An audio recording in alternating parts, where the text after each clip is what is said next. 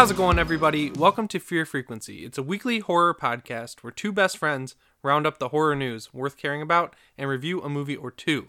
So, we took a week off because I came back to Michigan and we went out the night we were supposed to record because I got back pretty late. And then we just had a busy week, so we took a week off. But then we decided we'd upload this vi- this episode today on uh, Sunday because then we'll have a whole week to collect news so that the next episode, episode 33, will have like a whole week of news. So we don't like upload an episode today, then have like two days of news for an episode. So thanks for uh, sticking with us here. We appreciate you very much for being here. Uh, I'm your host, Jimmy Champagne, if you're a new listener. And with me today, live and in person, is my co host, George Frazard. What's up? Nothing much. What's going on, man? We had a long, long week. Yeah. Long weekend. Packed full of activities. Sitting out in the sun. Finally finished the Hell House LLC director's cut. So that was kind of like missold to me, I think, because the the reason I bought it was because it was supposedly having like longer a longer ending, but it would just added in more scenes in the middle that were all really good.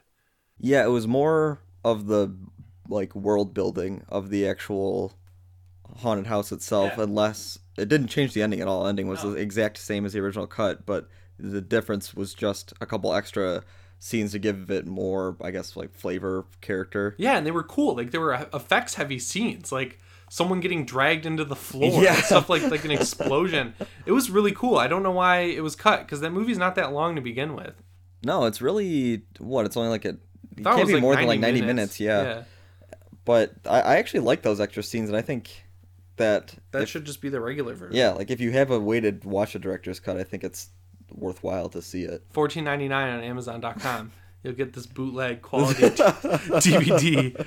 But yeah, uh, I think I hear a scream off in the distance. It sounds like Donald Pleasence from Halloween Six: The Curse of Michael Myers. Do you hear that? I hear him all the way from from the insane asylum in Haddonfield, Illinois. that means we got a Halloween alert. So, the big news this week it's a small story, but it's big news. The Halloween trailer is coming very soon. So, Jason Blum was tweeting and he said, And while I'm twittering as opposed to tweeting, I want to assure hashtag Halloween fans that we hear you.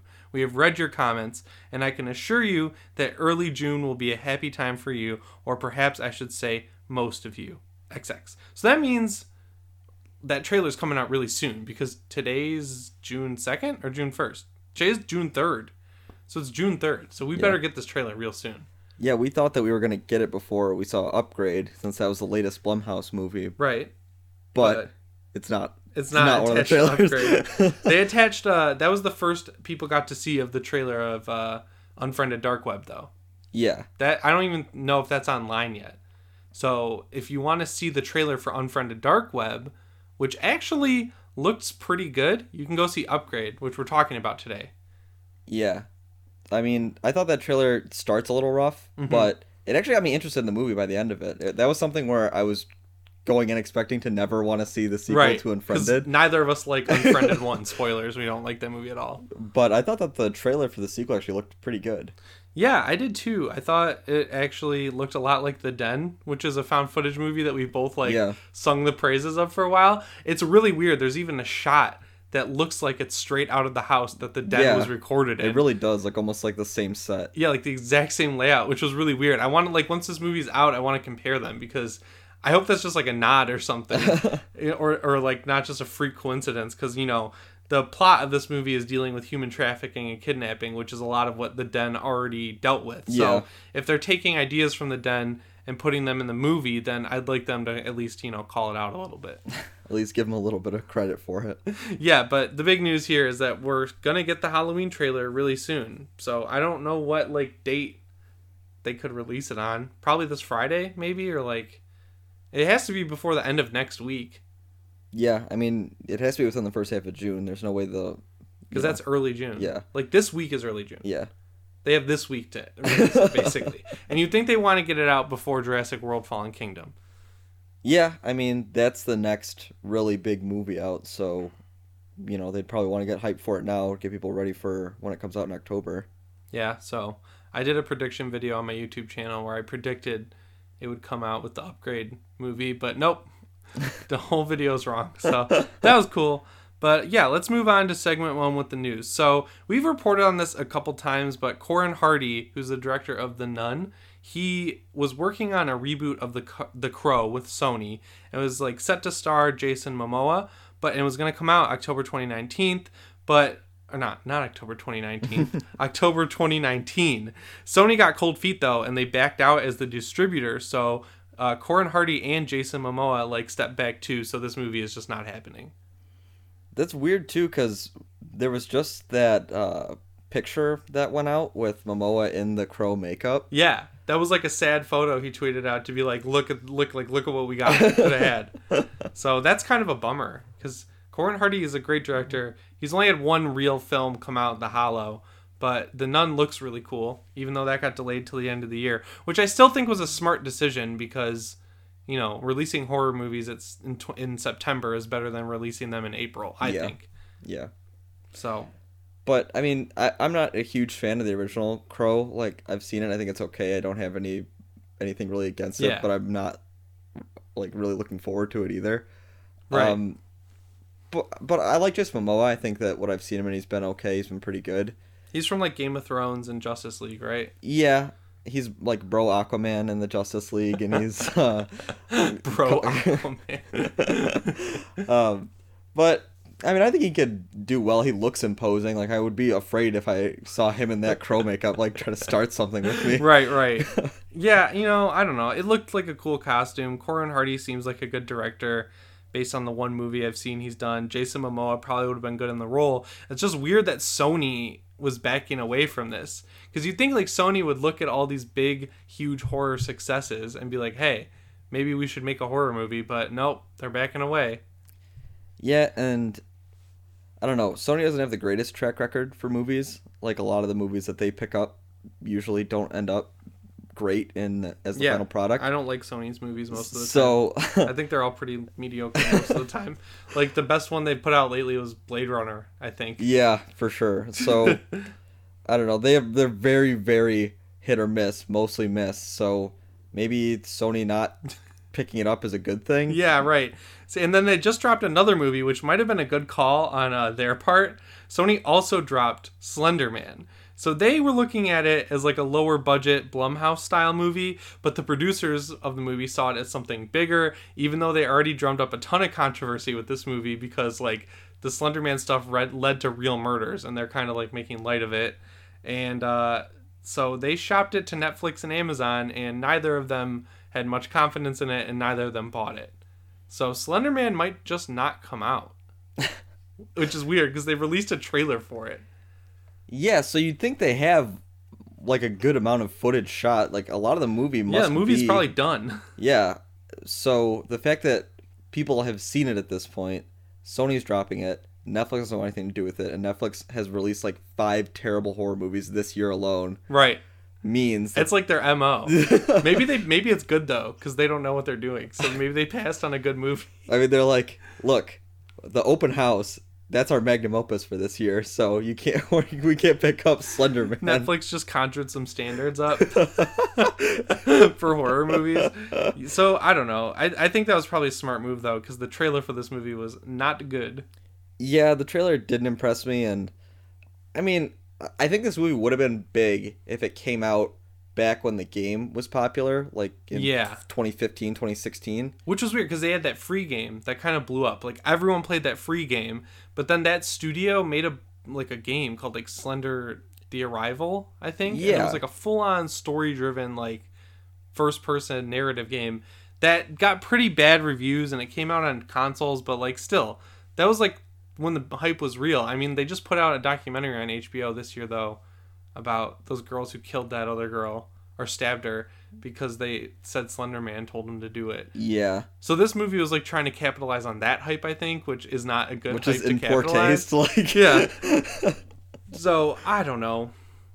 I could just do without Slender Man. I don't think Slender Man's scary. I think it's kind of a stupid concept to begin with.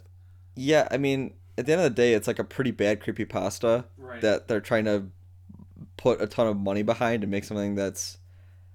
I mean, the thing is, with modern horror movies, you can make a decent movie for like a couple million bucks and it'll make its money back. Like the whole thing with modern horror is that like you take a movie, you don't spend a ton of money on it, and then you make way more even if the movie doesn't do very well in, Yeah. the, in the box office. So I think it's sort of made money. but- looking at if so like if a studio comes at you and is like looking at your movie as if it's a Blumhouse movie, you should take that as a compliment and not as like you shouldn't get upset about that. yeah, Like that means it's gonna make a lot of money, probably. yeah.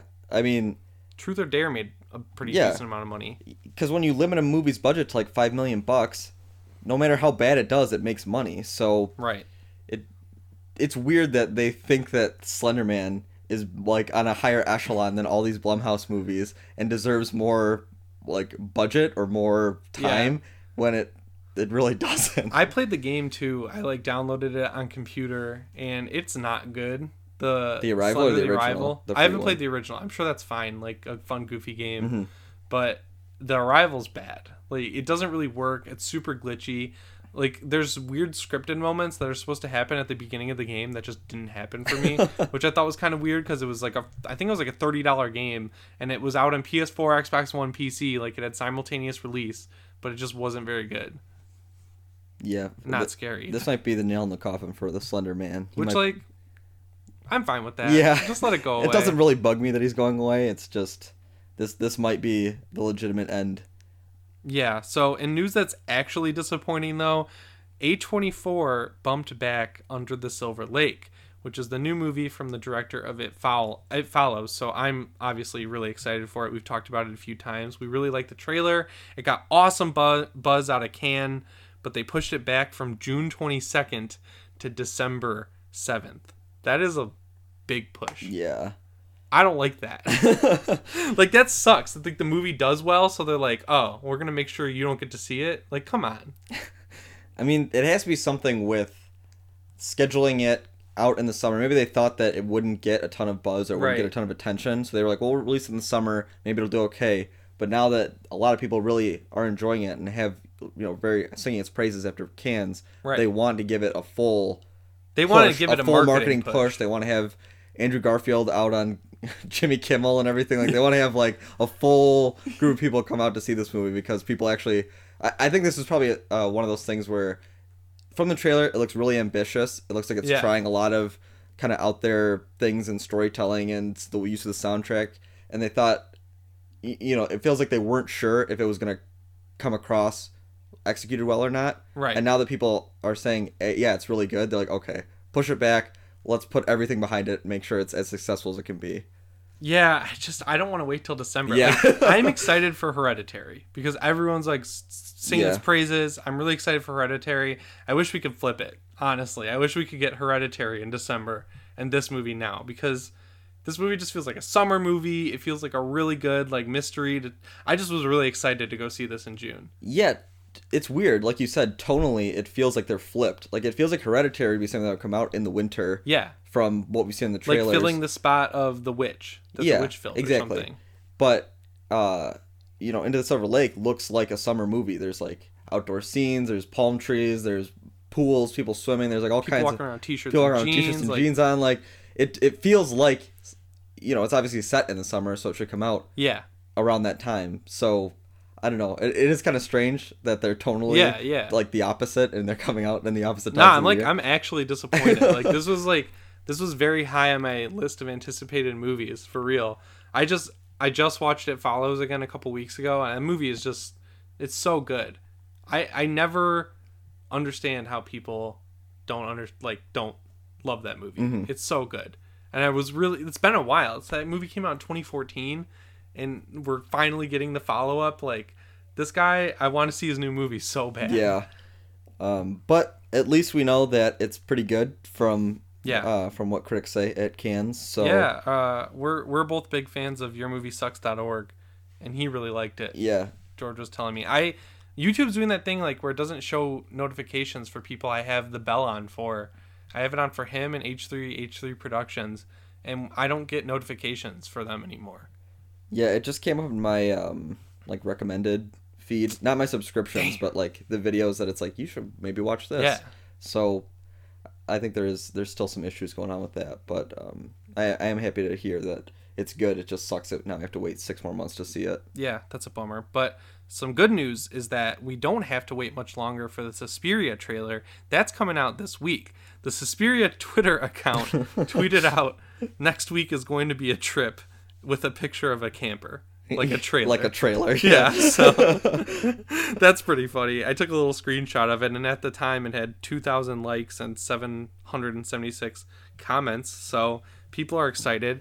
Uh, we posted a picture on Instagram, though, two pictures released from this movie, and we asked our Instagram followers if they were excited for this Suspiria remake, and it was a resounding no.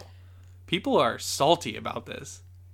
Yeah, this is uh, a movie that you know we we just watched this recently, and both think that it's you know kind of a horror masterpiece. Yeah, and that soundtrack. The soundtrack. We were just listening to it an hour ago. but um, it's you know it's one of those things where I think people hold the original in such high regard that they don't want to see anybody tamper with it. Yeah. Because it's something that they you know really hold near and dear to their hearts. Yeah, and I get that. And I get that, and I understand why you wouldn't really want to see a, remake of something like that. Mm-hmm. But at the same time, if the and we were talking about this a few weeks ago with uh, Jonathan, but I think if the director can t- take the movie in his own direction, add his own flavor to it, I think that that has its own artistic merit and should be seen, you know, without having to say, well, it's not as good as the original. Yeah, I agree. And it's also it's been said so many times that this isn't a shot for shot remake. Like it's more of a reboot, like taking the idea of the story, keeping the like heart and soul of it, but then switching up the actual action scenes and the horror scenes. So it's going to be different, which is good. Well, yeah, cuz you you can't really I feel like the first the original is like lightning in a bottle. It's something that's so unique and so you know crazy to watch in general that there's no way you could ever recreate that. To Yeah. take scenes from that movie and try to make them modern day, I think would kind of ruin. It would take some of the like heart out of it, Mm-hmm. some of the the life that was like breathed into that movie. But Right. uh, so I'm happy to hear that it's you know it's just a the director's take on the idea. So that's interesting. I, I am excited to see it. I'm excited to see what the trailer looks like. Um, obviously, we haven't seen too much news about it, but I think that people should maybe maybe give this a chance before they write it off completely. yeah, and it comes out November 2nd, which is very soon. Just kidding. That's really far away. I really want to see this movie though. I'm I'm excited. I want to see the trailer. I think we've gotten we've gotten like screenshots, we've gotten a poster. I want the trailer. I want to see it. I want to see it in action. Yeah, I want to So- see what kind of tone they're taking with it. Maybe we'll get to see you know the exterior of the ballet home, and we'll get to see a, a few things. So Yeah, that'd be really cool. yeah, I'm excited to see what it looks like. So next up here, uh, Dead by Daylight is a game that our like conception of it was from close to launch, but it looks like the more and more research I do into it, the looks it looks like it's becoming like a better game, a and b like a key player in like the multiplayer arena. I was checking online and uh, I looked at Steam charts. And Friday the 13th, which I thought was a much bigger game, only had 900 active players on Steam. And this game, Dead by Daylight, had about 25,000. So that's a that's a big, big gap. Huge difference. Uh, and so they also just released a test build. So they have a test server, like you know all the big games do, like PUBG and Rainbow Six. Whenever there's new content being added to a multiplayer game, and they want to test it out, see how it works, see how it affects the meta and stuff, they'll add it to the test server. So you don't have to pay more for that. It's just something that if you buy the game, you get access to the test server. So if you don't mind playing like something that's a little bit less balanced than it would be in a final release, you can check that out. And they've teased a new killer called the Clown. It's an original killer. It's finally one not from a movie, and they have a new uh, counselor or survivor named Kate Denson. And she was supposed to be in the game in previous updates, but they kind of held her back, and then now they're adding her in. And this is just in time for the game's two year anniversary, also. And I looked into it, and it looks like they also redid the entire progression system, which is a point of contention for me for a long time. So it might be time to jump back into Dead by Daylight. Yeah, I'd really only played it a little bit. Uh, I played it when Yeah. the the Michael Myers DLC came out. We played a little bit of it. Yeah, because I, we both got keys when it launched, and I kind of put a little bit of time into it. Uh, that was a long time ago now, two Yeah. years. But I kind of want to try it now. Like this makes it sound pretty legit. Yeah. Um, I, I like that gameplay loop. I think it's an interesting style where you take the you know killer versus multiple you know real people and the the ideas to kind of work together in a way to like either outsmart or capture the killer and kind of have a way for you Yeah. to escape. And I think this game kind of does it right where they have so many different killers that all have like Yeah. something unique and something They even have like a ranged one now. yeah like so there's all these cool variations to it so it doesn't get stale as quickly as something like uh, the Friday the 13th game where there's Jason. I mean, there's Jason with you can get different abilities from him, and Yeah, but, But- all, it's Jason. but it's Jason every time. and I think the cool twist on Dead by Daylight is that the killer is first person, and that the counselors Yeah. are third person. I think that's pretty cool. I know why you can't do that with Jason, but they could have Yeah, reversed like you it. want to see him. yeah, they could have reversed it and had the counselors be uh, first person because the counselor models look like garbage anyway in that game. But they just released a new update for Friday the Thirteenth where they moved it to Unreal Engine Four, and they finally released their single player challenges. There's ten of them. Mm-hmm. So it's like they're delivering on what they promised, but it looks like it might be too little, too late because, uh, you know, people aren't playing the game. But they might be on PS4. yeah. I mean, maybe it's I, just we don't know those numbers. it's not growing on the on the PC market, yeah. but It just seems like if you look at both of these games and you look at like which one wants to be a casual fun experience, that's Friday the 13th. Mm-hmm. But if you look at one that really wants to actually be like a contender in the multiplayer like competitive series of games, like this Dead by Daylight looks like it's making some really strong moves. yeah, just seems like there's a, a layer of polish on this game that you don't see in other games in this sphere. This kind Yeah. of like gameplay loop. Yeah, this really turned me around on it. I think I'm gonna try it out when I get back to California. I think. Yeah, we should probably play a couple rounds. Yeah, we should it. play. If, if anyone listening wants to play with us too, I think you like as a survivor squad, you can have up to four people. So just let us know. Uh, we're both on Twitter and Instagram, but I'm Jimmy Champagne and George is George Frizard. Let us know if you want to play Dead by Daylight with us on PC. I know our friend Dustin over at uh, the Final Boys. He was like a streamer, like a Yeah, pretty big, big Dead by into it. Streamer. Yeah. And then he quit, but he'll, he's always up to play with us, I think. So next on the list is a really surprising story, is that Andrew Lincoln, actor who plays Rick Grimes and has for eight years, is leaving The Walking Dead. Six episodes into season nine. Whether he's killed or written off, he's out after episode six. Maybe it's time to wrap it up. Yeah, so it sounds like the mid-season break for uh, season nine is going to be Rick dying or Rick something happens with him and he's not Yeah. not going to be around anymore. He has to die, right? I mean, he has to die unless they want to replace the actor with like. yeah, they're not gonna do that. it's just like there's no way they could do that without a huge backlash. But I mean, I, this is a show that I thought was like one of the more popular shows going on. Like I think I always thought that like Yeah. the, the numbers were huge, and I think that it's it's not really like a numbers issue. I think it's Andrew Lincoln's probably just sick of playing Rick after all these years, Yeah, and you know with certain events that happen on the show where you're not really sure where the future is going. Maybe he saw that. Like Yeah. in the writing, it was just kind of like, yeah. Yeah, I mean, I stopped watching because like you'd get these action heavy episodes with zombies, but then there'd be like five episodes of flashback and just n- drama and just dumb shit in between. You it felt like you were waiting for the peaks and then the valleys were just getting wider and wider between those peaks. And I, I, I get why they split the seasons up, but having to watch like two half seasons in a year is just so stupid. Like I hate that.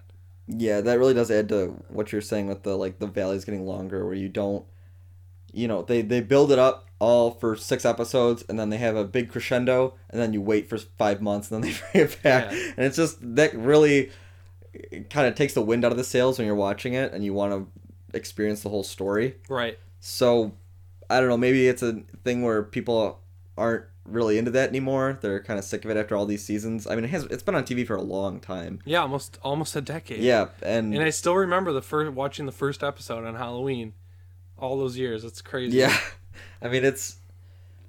It, it might just be time to wrap it up. I know uh, what Robert Kirkman said that he's wrapping up the comics pretty soon. Yeah, he is. So I think maybe it might just be time for Walking Dead to be done. Yeah, but it doesn't look like they're gonna end it because uh, Daryl, the actor who plays him, Norman Reedus, got offered a ton of money to, Yeah, to be, be the, the main new- character of the show now. Which, yeah, like, I would have wanted this around season six. I was really only watching for Rick, and then once Negan came in, I was like, I didn't like this in the comics. Like, I'm not gonna like it here. And turns out, like, yep, I didn't. Made me stop watching the show. I would have liked if Norman, like they always tease Norman Reedus as being a bigger part of the show. He never really was though. Yeah, I he mean, was just kind of there. yeah, you'd see like the poster for the next season, and it'd be like Daryl's Yeah. crossbow hanging down. And you're like, oh, he's gonna do something cool this season, and then he wouldn't really end up doing anything. And I don't know, he's always taking a back seat, but he's obviously one of the more popular characters amongst fans. People are always talking about him. He's a character that's not in the comics at all. He's you know purely for the show. So it's it's weird that you know like he is in there, and he's probably the next logical person Yeah. to be the showrunner to be the the main character. I think that's just kind of logical in the sense of people who still watch it, who they like the best, and who Yeah, they I want agree. to follow. But I don't know. I don't. I think once Rick is gone, you're gonna see a pretty big drop off. Yeah, an even bigger one than they got last season. And Lauren Cohan's also leaving. She plays Maggie. She's leaving after season nine. Uh, she's on a new show called Whiskey Cavalier. So it's like none of the original cast will be there, really, except for Daryl. Because I don't know if Morgan's still there. But Daryl came in later. I thought he was. Was he? Yeah, he was part No, of he's season he's one. part of season one. Everyone else will be gone I mean, that's crazy. But because Chandler Riggs was out last season. yeah, so it's like you know, it's something where people have to really be into where the current story is and where it's going. Yeah. and I don't know if that's the case. I don't know if people are just watching for the characters or if they want to, you know, follow the people they like the best. And, Remember when uh, Topher Grace left that '70s show and what happened when they tried to keep that going? Yep, that was a pretty colossal failure. Yeah, so I don't know. I kind of think it's just time to wrap it up. And and the thing is, like, that's hard to do because I don't know how you end it like in a satisfying way. Dude, Rick wakes up in the hospital out of his coma. It's been nine years. Shane's still alive. Carl's still there. Spoilers. Lori's still there. Everyone's fine. I think that would just rub a lot of people the wrong way. Well, they obviously don't care about making their fans happy based on some of the fucking dumb plot decisions they've made over the past couple seasons. So I could see them pulling some dumb move like that and acting like it's bold and not Yeah. just stupid. yeah. So I don't know, but we got some other crazy news, just as crazy, I think. There's a new Fallout game coming out, which is awesome. And it, before you hear all the details, it's awesome. so Bethesda had a stream where they talked about it. They released a trailer for Fallout 76. The trailer is very cool. It has a great song in it. Uh, you know, "Take Me Home, Country Roads" by John Denver. but it's a cover. Yeah, but it's a, and it's a good cover. Yeah, good cover. We, but people think it's the original song, and it's not. uh, it's a cinematic trailer, obviously made in Fallout 4's engine. Like you can totally tell that the graphics are the same. Mm-hmm. And so this game it takes place in Vault 76, which is a control vault that's been talked about in other games before. Which means there was no weird experimentation. No one went into cryo sleep. They went into the vault, and then 25 years or 20 years or whatever after the bombs dropped, they came out and started rebuilding civilization. So this is a very early in the timeline Fallout game, which is cool. And it's also going to have a multiplayer component and be very focused on survival and base building. So what do you think about that? um, I think like obviously the first thing that came to my mind when I heard this was uh like the gameplay loop of like Fallout Shelter where Yeah. there's you know you build the base through oh I need this room to upgrade my science to do Yeah. XYZ and I think a lot of those elements are going to be in there. I think it's going to be um maybe not that like simple. I think it'll pro- Okay. it'll probably be like a little bit more complex in the sense of like you need to have your science at this and your food levels at this and there's probably some kind of management system where you need to keep everything kind of even to make sure your Yeah. vault's alive and make sure that people can survive in the wasteland there's Right. probably going to be some of those elements of you know having like a general like happiness of making sure everyone can survive and, and grow Yeah.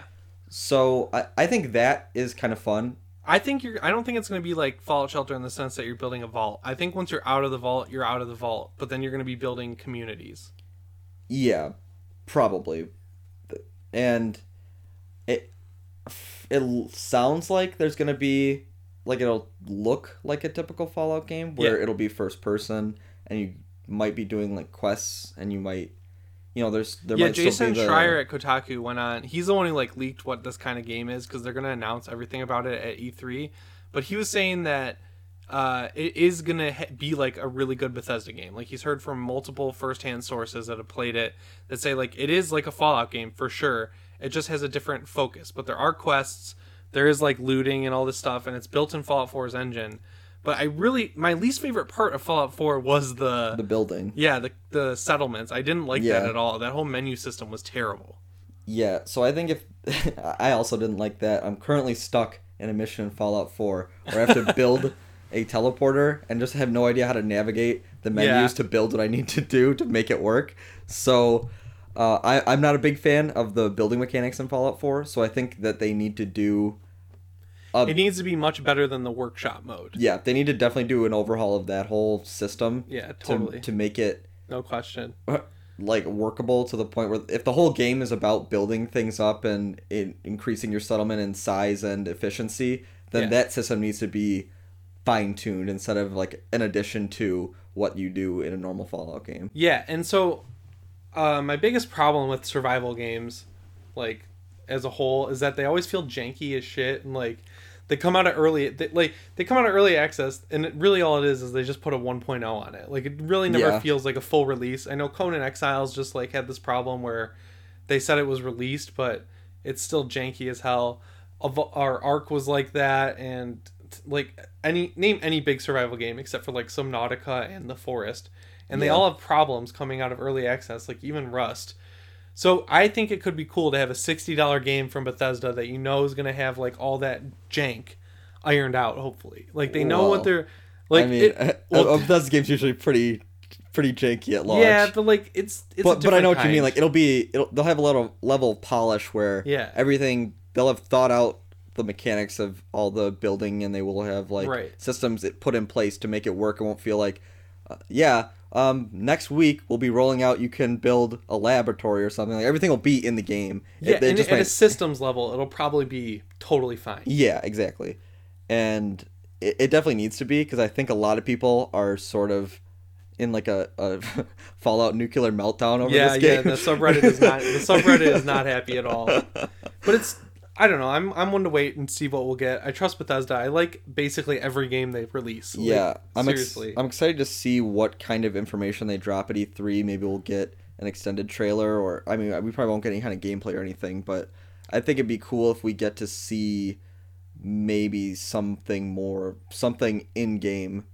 Mm-hmm. You know that you know not just a, a cinematic trailer like we did. I think we will because Bethesda's really good at announcing a game and releasing it in the same year. Yeah, And it's not so Bethesda Game Studios. It's the main studio. yeah, Like this is the studio that makes Fallout and makes Skyrim or makes Elder Scrolls. They're doing the like Fallout component of this game, but Bethesda opened up a studio to make a hero shooter called Battlecry, and the studio was called Battlecry Studios. But then that they saw how Lawbreakers did and how Paladins was doing all these other competitors to Overwatch, and they were like, "We're not going to enter that space." So they uh, instead of firing all those people, they absorbed them into the Bethesda studio to work on the online portion, which is cool. yeah. So, I mean, the online portion seems that part seems kind of strange to me because I'm not exactly sure what that component is going to be. Is it going to be something where I have a I have my own Fallout shelter going and you have Fallout shelter going, Yeah. and then you can drop into my game or I can drop into your game, or is it something like asymmetrical where you set up your base and then while you're gone, it can like interact with your friends or something, and you Yeah. can get extra resources for having friends with bases, or Yeah, or I'd be fine with that because me and you could lose hours to this. yeah, for sure. Like if there's some kind of element to where if you know, like let's say you need a scientist and I have a really good scientist Yeah. and I need a farmer and you have a really good farmer, there's some way to like trade resources or have it be where like they can be uh, interdependent in a sense to like that where we can trade resources and get better from like knowing each other and both having bases. I think that's kind of a cool element. Yeah, I don't want it to be like Rust, where when you log off, your shit's just open. Like people could just break into your house, destroy it, take all your shit. I don't want that. I don't want Yeah. this to be a persistent online world. I want this to be like a Fallout game with a heavy emphasis on survival and base building that you can play with your friends. Yeah. And like you have a character that you level up. Yeah, exactly. So like, because Fallout has great perks. Like Fallout has a great Yeah. leveling system. If it had the same leveling system, and then it was just focused more on base building, then I could go in your game with my level like thirty guy and play with your level thirty guy, and we Yeah. could just like fucking have fun in an online Fallout world. And then I could take my guy back to your game. That'd be cool. Yeah, I, I could definitely have have some fun with that. I think that'd be cool to where, um, like basically playing online is only a benefit to you and not a, like something where someone can come in and destroy Yeah. things that you've worked hard. Yeah, I'm not about that. So that's the news with Fallout 76. Hopefully, well, E3's next week. It starts next weekend. yeah. So, So, hopefully we'll probably get some news. yeah, I'm trying to get into the Bethesda press event. I really hope I do because I'm, I want to go so bad. Yeah. Uh, but next on the list, one more thing. We found this game on Steam called Crying Is Not Enough. Uh, it came up in my feed, and I was like, oh, this looks like Alan Wake. And then if you watch the trailer, it looks like Alan Wake mixed with The Evil Within. And it, lo- it looks like a little janky. Like, I'm not going to say it looks like a AAA game, Yeah. but it looks functional. And unlike every other horror survival game that comes out, there's actual, like, gunplay in it. Yeah. And it looks cool. Yeah, the guns look like they all have a, a good like weight to them, a good feel. The shotguns look punchy. There's like the big like, Yeah. clouds of smoke when you shoot them and stuff, and the enemies and environments look really good. Yeah, there was a part where an enemy exploded and it looked great in the trailer. Yeah. And you could tell it was just gameplay because of how the character was moving in the Yeah. trailer. I mean, it, it doesn't look like you said as 100% polished as like a AAA, something that would come out of like a Bethesda or something. Right. But it looks like better than it has any right to be. It looks like a really good survival horror game made by uh, just like this indie company that hasn't made anything else.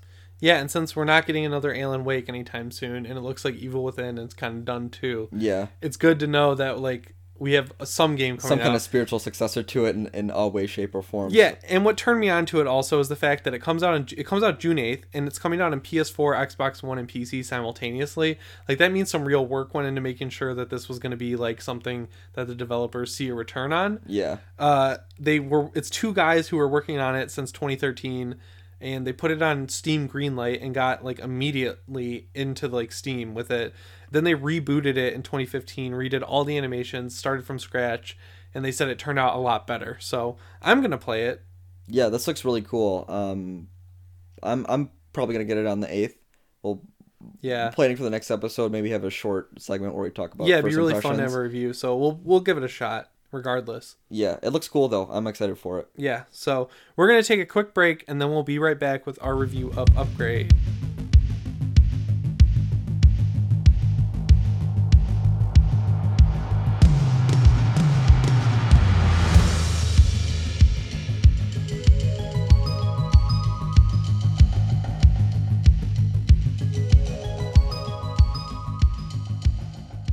All right, so we're back from our quick break, and this week we're talking about Upgrade.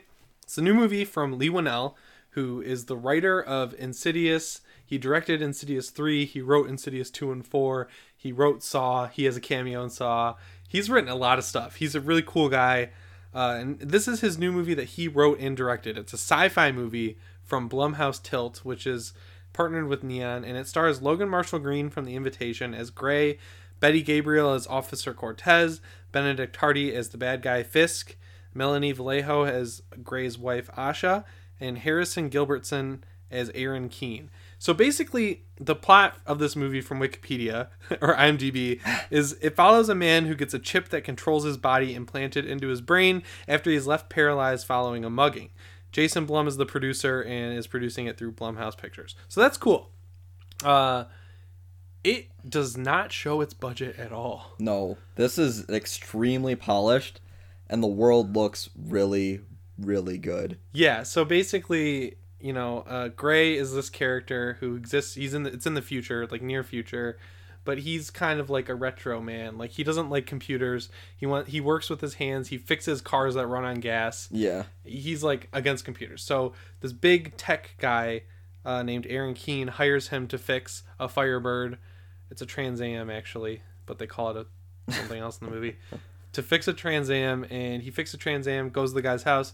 Guy's like, "Hey, thanks for fixing that car. Here's this little spider robot I made that is like can fix a severed brainstem, basically."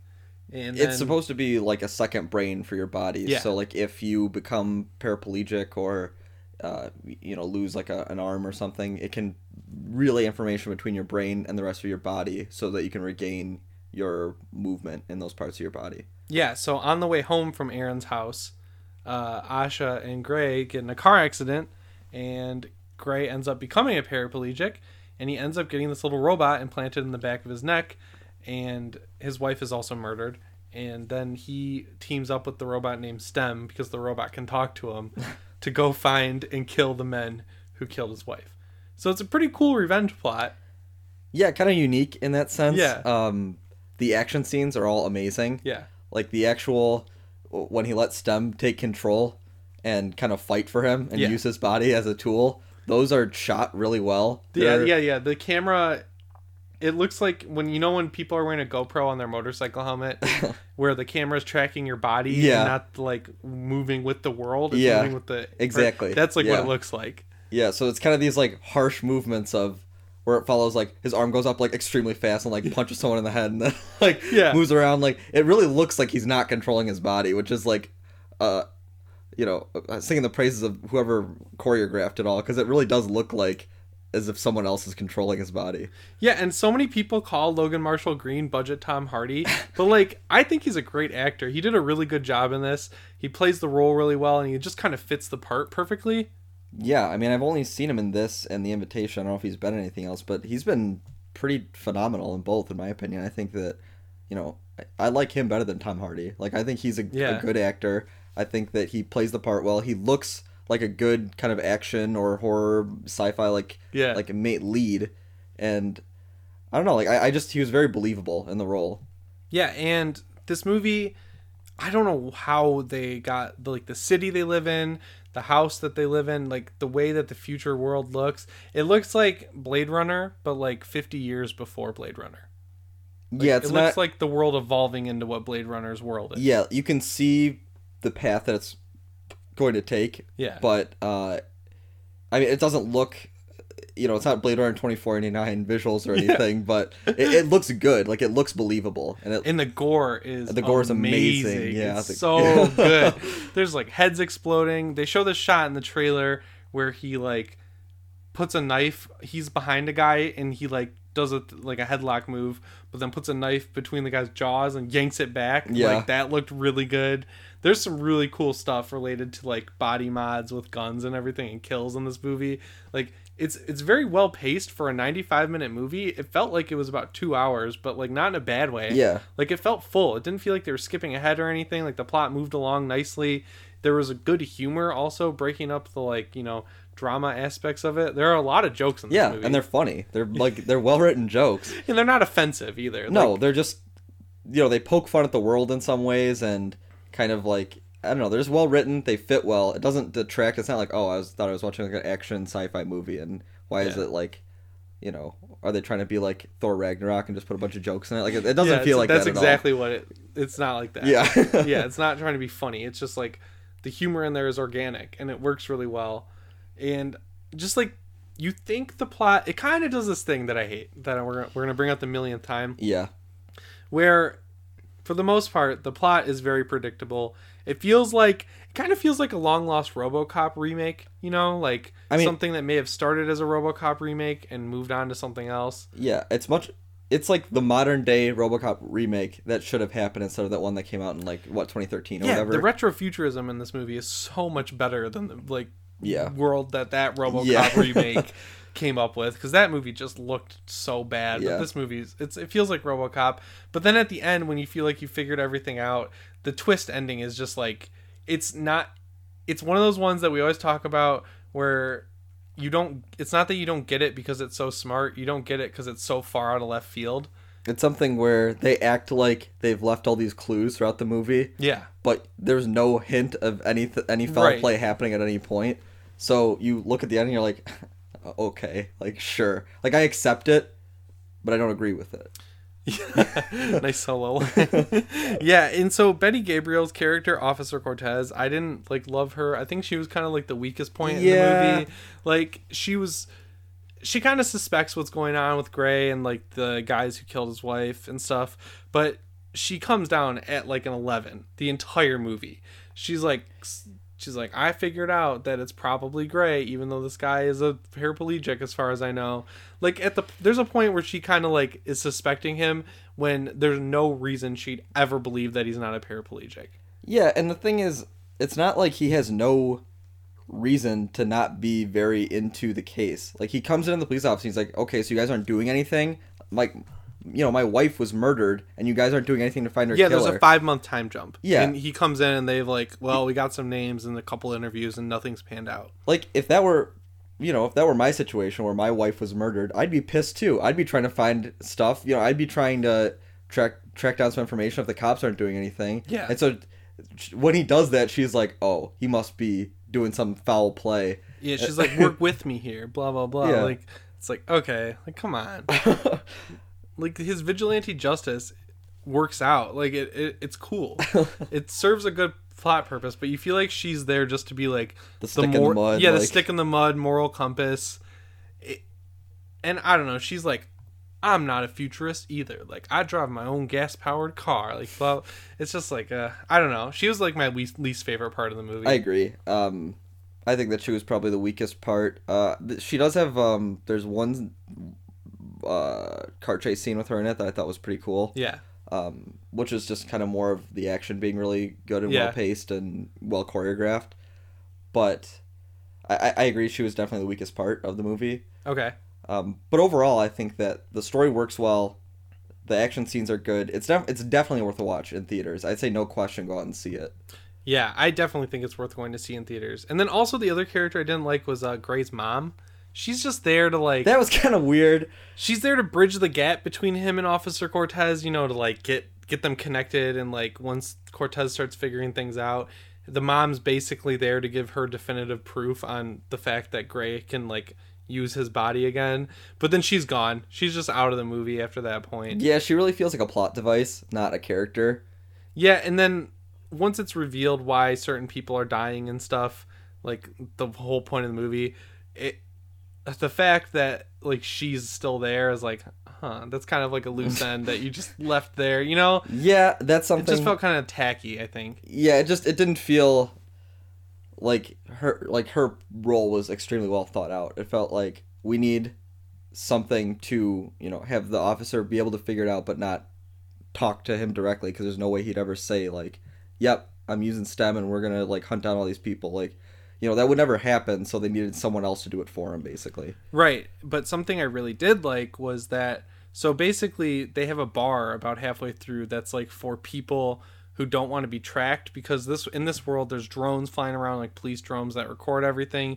There's cameras everywhere. You have a trackable implant in your teeth and uh, there's this bar where you can't have any of that. Yeah. And I thought that was really cool. It kind of felt like a John Wick type situation, you know? Like, yeah, it was- it's like their version of the Continental, where Yeah.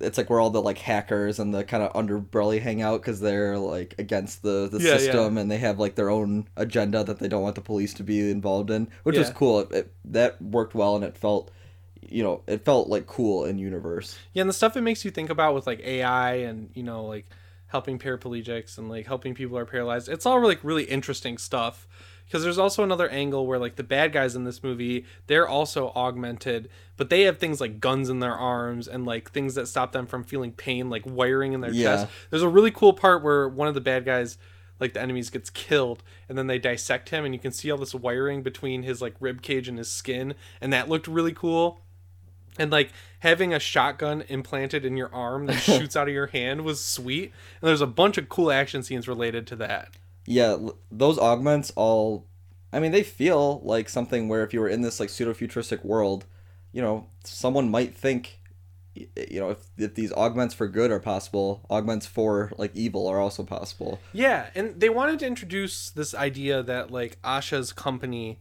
was working to help wounded veterans but like there's this whole like corporate espionage plotline that you kind of feel like was there at some point but then they kind of k- took out a lot of it you know Yeah, because he's a pretty minor character in the movie. Yeah. and it feels like by the the conclusion when he comes back in the third act that he would have had a higher stake in like what's going on. Yeah, and like his what his wife at the beginning, she's on the phone, and like her boss is like, "You got to pick a side. Like you got to either be like an idealist or like a corporate person." Blah mm-hmm. blah blah. And it's like such a quick phone call where she's like, "Yeah, whatever." Hangs up. It's like so quick, but that is like a key plot line in the movie where it ends up that her company is, uh, you know, she her company is the one making the bad guys. Yeah, so And but like you're like, oh, okay, like that's a plot thread. Like yeah, that's like you know, some of the writing isn't great like that where I think they had bigger ideas yeah, and like they maybe they were originally going to try to go for more of uh maybe like a Blade Runner or Blade Runner 2049 where the whole movie is like it, you know it's not very action focused it's more thought provoking about Yeah. what makes AI human what's the difference between technology you know where do you draw the line Yeah. and I think like you said maybe originally some of that was in the plot where they were going to focus on that but then they went all in on action instead Yeah. which I, I don't discredit them for because I they did it really well yeah, the all action the actions are great. They're great. well blocked and everything. and it, it all looks good and it feels fast. I mean, it feels like they might have originally wanted a Blade Runner and then we're like, let's make it a John Wick instead. Or like a RoboCop. or a RoboCop or something like that. Yeah, and it's like, but for Leigh Whannell to just be like, ah, you know, I made a ghost movie, I made like a thriller with Saw, you know, a dark thriller. Uh, I want to make a sci-fi movie to like come out of nowhere with this, like how well written it is and how deep the world is and everything, especially on that low of a budget. Yeah. like he did a pretty good fucking job. Definitely. I think that it's like you said, for this to be the first foray into writing like a sci-fi storyline, it's pretty great. Like Yeah. it's I mean, it, it's such a well-built world where you can see other things happening in it. You could see not necessarily a sequel, but maybe something set in the same universe or uh, something connected to it in some way. Yeah, Because it feels like fully fleshed out, and that there's a lot of stories to tell in this world. Yeah, And I think all that is like definitely something to commend uh, Leigh Whannell for. Yeah, and I thought it was really cool that during the surgery part, they show they have this great dummy or whatever they made. Like it has layers of like like the when they're implanting stem into yeah, you know gray. It's like they cut the skin, and I thought it would cut away. But they cut the skin, they cut it deeper, they peel it back, and you see like skin, muscle, like blood. yeah, it looks then, like, a real body. and you see his spinal column and stuff, and Yeah. it's like, whoa, like that's really cool. Like there's so many little details like that that didn't have to be there, but like they made the movie better for being there, you know? Yeah. Which I thought was really cool. yeah. I mean, just the use of the practical effects in both the action scenes and like the surgery Yeah, scenes. Yeah, there's so much practical in a this ton of practical effects that all come out come off so cool because they're Yeah. executed extremely well. Yeah, I never quite I never was like, oh yeah, it's a movie. I was Right. always like, this is sweet. I love this. Yeah, and the like you said, the pacing was great, so it, it always keeps you like going in the story. You you know you always feel like you're on the the trajectory. Yeah. following along. It's well paced, well shot. Action scenes are great. You know, I just, I really liked it personally. Yeah, and then so the biggest thing that's going to help this movie out is if you go see it in theaters, and then word of mouth is what they're like really Word of mouth, hinging word on. of mouth. Yeah, Logan Marshall Green he tweeted out like I think he filled a tweet character limit with lo- like word of mouth over and over again and then like upgrade in the middle of it and then word of mouth like 50 more times after it. So if you see the movie and you like it, make sure you tell some of your friends or like bring friends with you when you go see it cuz this movie it's smaller than a normal Blumhouse movie. Like this is made through Blumhouse Tilt, which is basically like Blumhouse. Jason Blum partnered with Neon mm-hmm. Pictures and has his own little label. This isn't like the side. This isn't in the same banner as like Truth or Dare or Happy Death Day or Halloween. This is like a much smaller thing, but feels bigger than all of those movies, which is cool. yeah, it has a level of polish that you wouldn't really expect. You know, it, it feels like there was a lot of maybe not a lot of money, but the money was spent well in creating Right. this, and that everything. You know, everyone wanted to make sure that like the quality of this was going to be something uh, Like worth um, remembering. worth remembering, worth people going out and seeing. You know, they didn't want it to be something that was released on VOD. They wanted a theatrical release for it, and I think that it deserves people. Oh, go it totally it deserved that Yeah. theatrical release. Like we saw it on opening night at 7 p.m. Like we went on Thursday night, so we went to the technical midnight showing at 9:45 actually, and it was in the smallest theater in this movie Yeah. theater, and no one was even there. Like There was, no like, one was there to see people. bigger movies. Yeah. Yeah. So it's like that was kind of a bummer. I were like the screen was like off access a little bit and stuff. That was kind of annoying. So if you do go see it in theaters, like I feel like either way, that's still the best way you're gonna see it. Yeah, I like I said, I I believe this deserves a theatrical release, and I believe people should go see it if you want. Once you see it, you're gonna be like, I'm glad I supported that because I want to see more movies like this. Yeah, and everyone who goes and sees it, I've been noticing on Twitter, goes like, "Man, you know, like I thought everyone was just like, you know, just saying upgrade was good, but I went and saw it. It was really good. So you'll probably like it if you go see it. If you have any interest in it at all, go see it in theaters. Do you have anything else to add on it? Uh, I think that about covers it. I mean, I just I really enjoyed it overall. I think. What would you give it out of five? I give it a four on Letterboxd. Yeah, I I'd probably also give it a four. Like there were just a few little errors, just like with plot and writing, and you know, like I feel like a little bit more money would have gone a long way on some things. Yeah, maybe. maybe a little more like focused writing, more Yeah. uh, like you were saying earlier, where it feels like it, maybe it was going one way at one point and then f- flipped. Maybe Yeah. if they went back and took took the story down a little more to the bones when they Yeah. figure out what tone they wanted and then built it up that way, it might have gone, might have flowed a little bit better. But Right.